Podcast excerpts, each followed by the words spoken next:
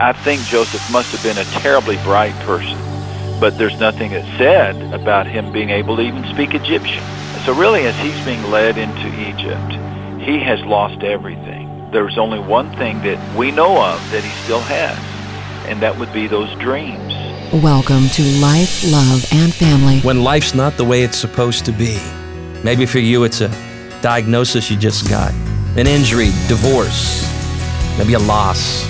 Maybe it was growing up in a foster home or being abused by someone who's supposed to love you. Our topic today you're going to get through this.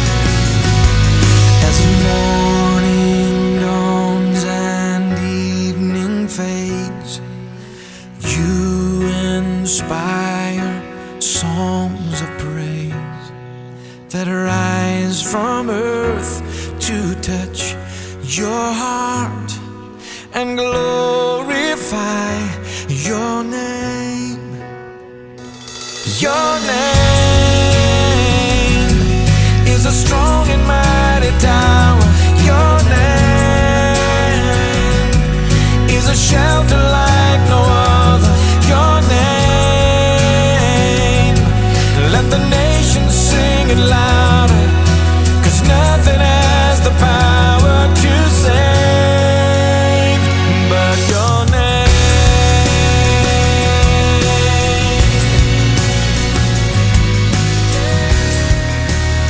Welcome back to Life, Love, and Family. Hi, this is Dr. Tim Clinton. You bet as long as God's on the throne, there's always hope.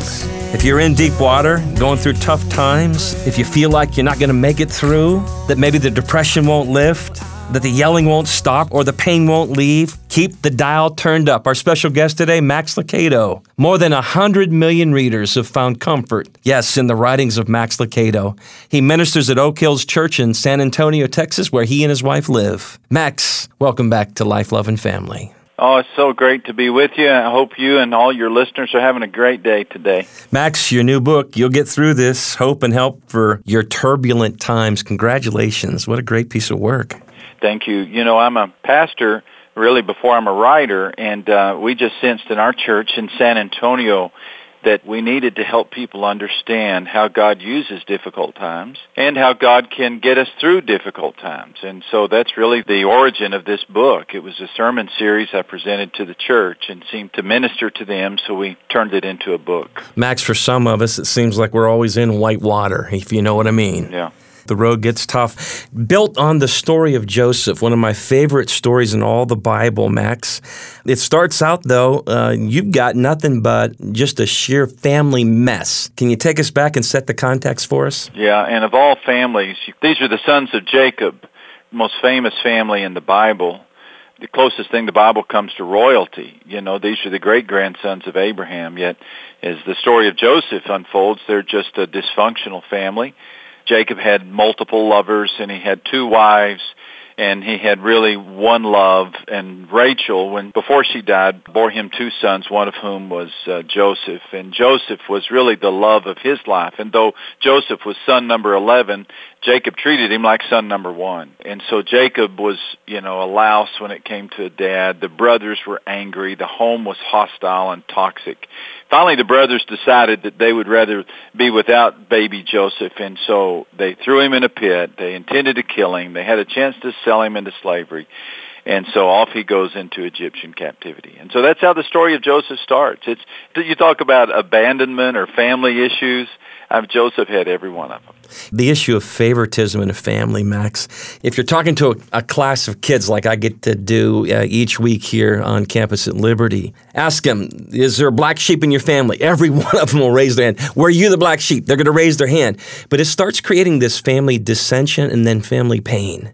You know, in the scripture, when it says that when Joseph was going out to see his brothers, it says that while he was yet afar off, his brothers saw him and said, Behold, the dreamer cometh. And they conspired to kill him. Max, there's not too much pain like being rejected inside of a family system with people who are supposed to love you. That's such a good point, Tim. I don't think there's any deeper pain than that. You know, I can take not making the little league team. Uh, I can take not getting asked out to, you know, an event. Uh, I can take not getting accepted into a university. But if I'm a young kid and I don't have a dad or a mom to protect or to nurture me. Or the ones who were supposed to protect and nurture me do just the opposite. And I'm inappropriately touched or I'm abandoned. Those create some wounds within us that I think they take a long time to heal. And I am completely convinced that we must have God's help in bringing supernatural healing to those deep, deep wounds. Max, when you were describing Joseph in your new book, uh, You'll Get Through This, you talked about how he was stripped of everything. What did you mean by that? Well, you think about Joseph when he's being led into Egyptian captivity, when he's being sold into slavery, and you envision him on that road, on that walk from Beersheba down to Egypt I love that little phrase in Genesis 37. It says Joseph was taken down to Egypt. down, down, down to Egypt. And, and, and really everything has been taken away from him. His family name. He has no family to protect him. He does not have a penny. He doesn't have any skill. I think Joseph must have been a terribly bright person. But there's nothing that's said about him being able to even speak Egyptian. So really, as he's being led into Egypt, he has lost everything there's only one thing that we know of that he still has, and that would be those dreams, those curious dreams that open the story of Joseph, where God, through dreams, told Joseph he was going to have a place of prominence in the family. Joseph, I think, mismanaged those dreams. He shouldn't have bragged about them. Nonetheless, he had these dreams. He had a belief that God had a place for him. And so he had lost everything, but he held on to that destiny, to those dreams that God had for him. You know, C.S. Lewis once said that pain was God's megaphone. But Max, when the road gets difficult, uphill, now when the wheels come flying off and it's not fun anymore. People, I think they naturally want to run to God, but at the same time, they run from Him or they resist Him or they begin to blame Him. Talk to us, Max, about how do you do the God piece when it's not okay? I think what we're talking about when we pass through times of terrible difficulty, what we're talking about are unmet expectations. You know, we all have expectations of God. We may have never articulated them, but really we live with a contractual relationship with God that if I do my part, he's going to do his part. My part is to do my best to be a decent human being. His part is to be a good God, and that means to, you know, I'll never have to bury a child. I'll never have cancer. My marriage will survive. And then when God, it seems, doesn't do his part, all of a sudden we're dealing with unmet expectations. Well, we know in human relationships, unmet expectations are difficult. But when you feel that God has not met your expectations, you're setting yourself up for a faith crisis. And so I think that's why these times like this, uh, Tim, are so difficult. Because we really, in our heart, feel disappointed with God. We feel like he hasn't done his part to get through this, and we do get through it with God's help, but to get through it, it means kind of a redefinition of our expectations of God. And that comes with some heart-to-heart, painful conversations with God. So I really think one of the first steps in getting through a tough time is to pray your pain out, to just get honest, do what Jesus did in the Garden of Gethsemane. Say, Lord, take this cup away from me. But then you've got to come to the point where you say, but not what I want.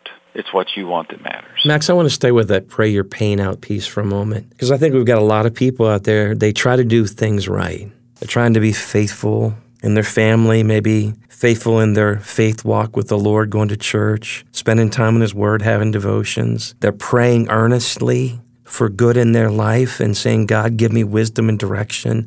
And then what happens is they're getting sucker punched here or there. Going back to the story of Joseph, one of the things that really always captivated me in the story, Max, was when Remember when Joseph is about to reveal himself to his brothers. And I want to focus on the pain factor just for a second after he was second only to the Pharaoh in all of Egypt. He's got everything in the whole world. And his brothers are coming back, and he knows them, but they don't know him. And finally, the day comes and he's going to reveal himself, Max. And the word says that he says, Everybody to go away from me. And then the Bible says that he wept so bitterly that the entire house of the Pharaoh heard him him cry, Max. That pain of rejection's pouring out all those years later. And I think in our relationship with God, we're saying, God, come on, come on, God. And praying your pain out here, Max, help us. Well, and you don't see Joseph crying any other time except when he has these encounters with his brothers and that ancient, that old scab is pulled off He doesn't cry about the famine. He doesn't cry about prison. He doesn't cry when Potiphar's wife lies about him. If my math is correct, I found six times that Joseph wept. And like you said, that we're not talking about his eyes just filling with tears. There were several times that he had to dismiss everybody, and his wails could be heard up and down the hallways of the Egyptian palace. You know, family wounds are the deepest wounds. And I think that's why we love the story of Joseph. It's so real. It could happen today, and it does happen today. The beauty of the story of Joseph is that God got him through that, and there was reconciliation. And Joseph told his brothers, now you intended evil against me, but God intended it for good, to bring about this present result to keep many people alive.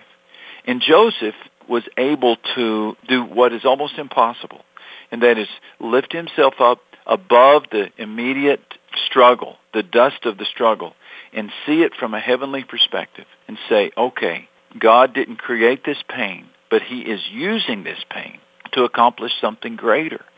And in this case, it was the protection of J- Jacob's family and really the protection of the lineage of Jesus Christ by bringing them out of barbaric Canaan into protective custody in Egypt where they could flourish into a nation.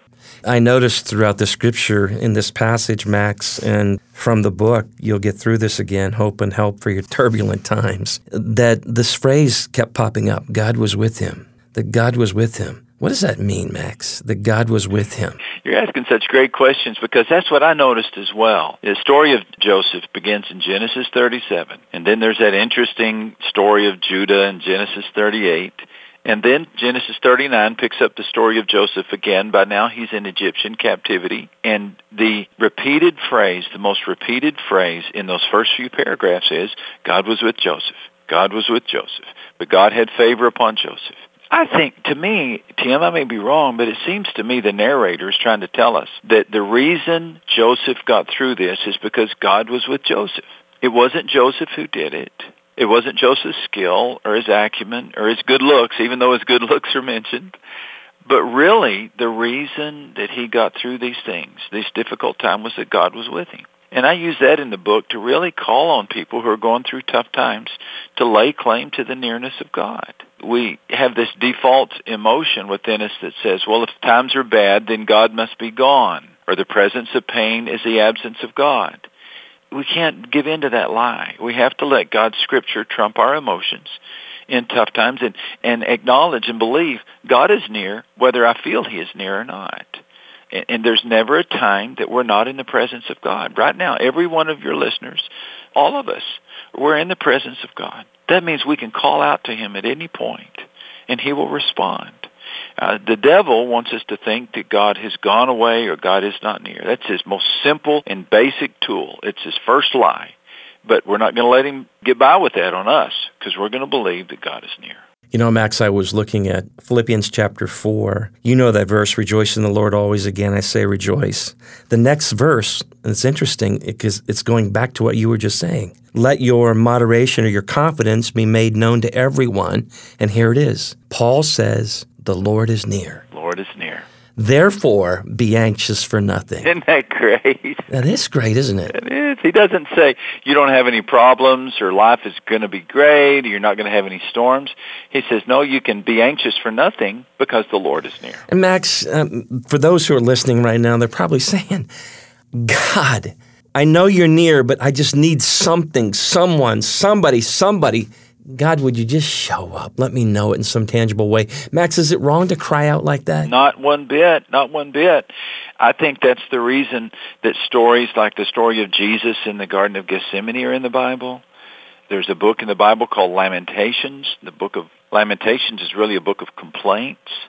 You can't read the book of Psalms without shaking your head at all the times that David or the other psalmists actually shouted anger at God. Part of getting through tough times is just crying out to God. I was sharing this message just last evening at, at a church, and a lady came up to me afterwards, and she said, you know that part of crying out to God? She said, I get that because I'm a mother of five kids. I love all my kids. In a sense, I'm always with my kids. They're always on my mind. But if one of my children is sick, they have the flu, they, they, there's something wrong with them or they're afraid, and they cry out to me, I'm there in a heartbeat. And she looked at me, she said, how much more would God, who is perfect, who loves us and who's not limited by time or space, who has a perfect love, how much more would he not respond in a heartbeat when we cry out to him? Joseph believed God then, I guess, in the midst of all this. And that's the challenge for us. Also, there was something about him too, Max, that I picked up on. And that was he was sensitive to how he lived. Of course, everybody knows the story of Joseph and Potiphar's wife. What'd you draw from that? it's just, again, I just chuckle because the story of Joseph, isn't it, Tim? It's just so real. Here's a good-looking guy. I mean, he could be on the cover of GQ magazine today and Potiphar, who, by the way, is a high-ranking official in Pharaoh's security. It'd be, we think, similar to being in charge of the Secret Service for the president. So it's an important job. Odds are, with such an important job, he could have his pick of women to marry, and odds are Potiphar had a beautiful wife. And for whatever reason, Potiphar's wife got her eyes set on Joseph, young Joseph, young handsome Joseph, who's the guy who brings coffee to her bed in the morning. You know, he's in charge of the other slaves, in charge of Potiphar's household, and Potiphar likes him. She likes him. Potiphar can be gone now because Joseph is so efficient and sufficient. And so one day she just decides to put the move on him. It's a really steamy story. You got to, you know, take your glasses off and wipe them a few times as you're reading it because she puts the hanky panky on him and he says no, and she reaches for him. It's almost a forcible rape she attempts. She grabs him, and and he pulls his coat off because he had read, as as one preacher says, he'd rather be without his coat than his character. And he turns and he runs out of the room, and she, left holding his coat, is so angry that she accuses him of rape, and that's when he ends up in prison. And what I took away from the story, Tim, is is that during tough times, we're all very tempted to say yes to short-term solutions for these long-term problems. Uh, Joseph surely was tempted. I mean, he could have enjoyed a few moments of repose, a few moments of indulgence, and justified it. He had had such a hard stretch, 10 years by then, uh, away from his family. But he didn't do it. He decided, no, how can I sin against my master, speaking of Potiphar, and then he said, how can I sin against God by doing such a thing? So he did what was right in the eyes of God. And I think that's one reason he got through those tough times. Pain can blind your eye, and uh, you can make some crazy decisions in the midst of it. I bet you've seen that a thousand times in your role as a counselor and helping other counselors. Because here's the deal. Don't make matters worse by doing something you'll regret. Things are tough, absolutely. But you know what? A night with pornography doesn't make them better a bottle of Jim Beam does not fix it. Uh, a dalliance in the arms of illicit love does not solve the problem.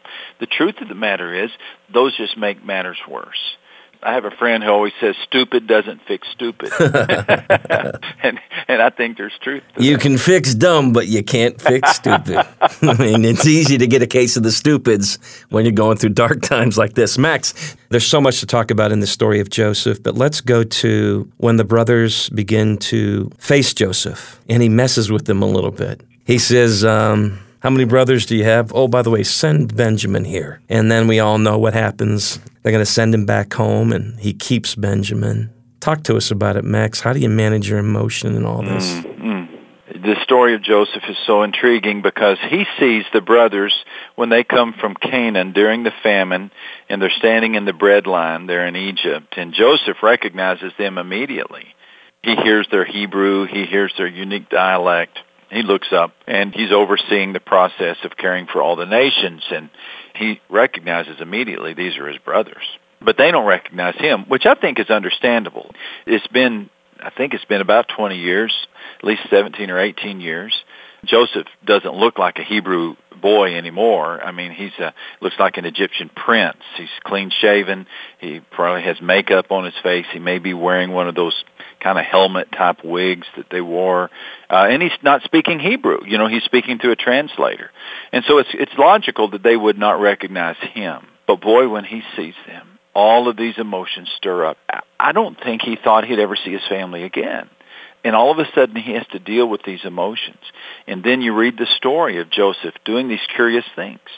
Throwing his brothers in jail for three days, then sending them back, telling them to bring Benjamin while he keeps one of them in jail. And then when they get back, he has a feast for them and he seats them according to the family order. How in the world did he know that? The brothers must have thought.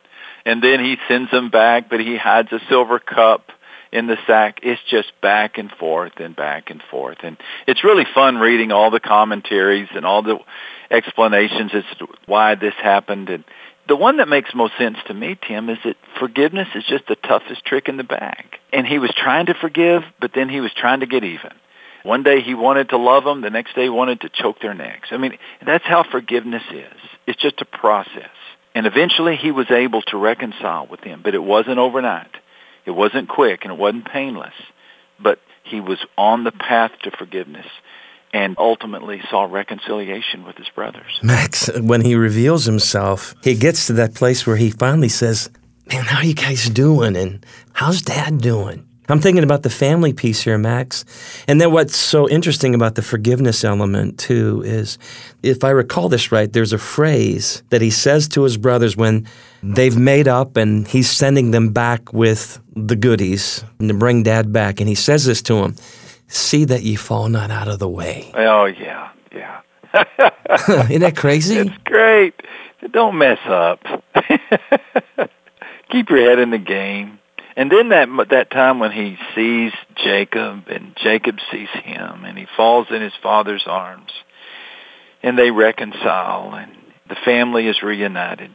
And you know, I I think Tim the question for us is what would have happened had Joseph chosen just to hold a grudge or had he chosen just to seek revenge or had he chosen to never try to reconcile and what would we have today? Would we still have the story of Joseph? And so the question I think for your listeners is, yeah, I know reconciliation's difficult and I know what they did hurt. But could it be that God has some wonderful story left to be written for your family that your children and your grandchildren and your great-grandchildren can read? I conducted a funeral a few months ago for a an older saint in our church. And I remember when I first moved to San Antonio nearly, well, about 25 years ago, I met this man and his wife, and she had just come out of an affair. And he decided to forgive her. And they came to my office, and they wanted me to know, as their pastor, how tough it had been. Tears rolling down his cheeks said, you know, I'm going to forgive her.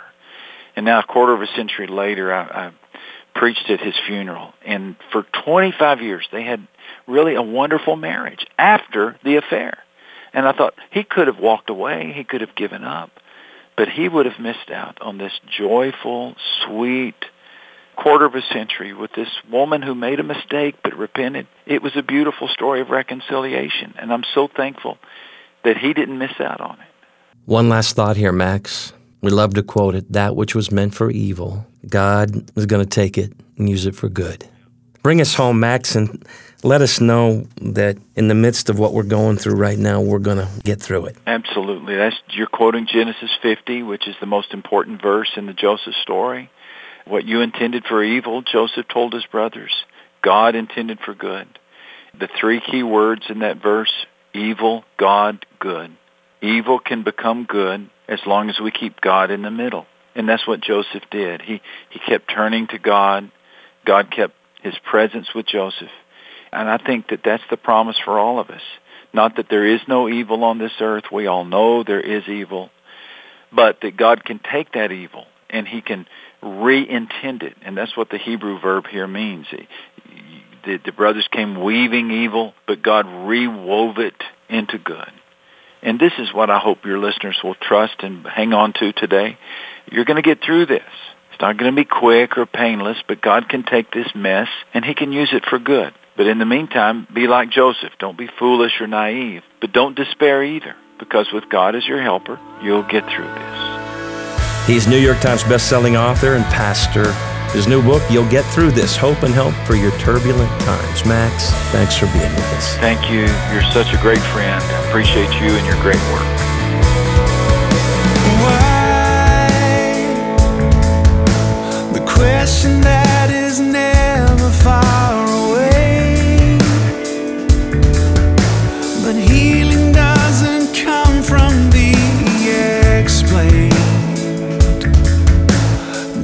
Jesus, please don't let this go.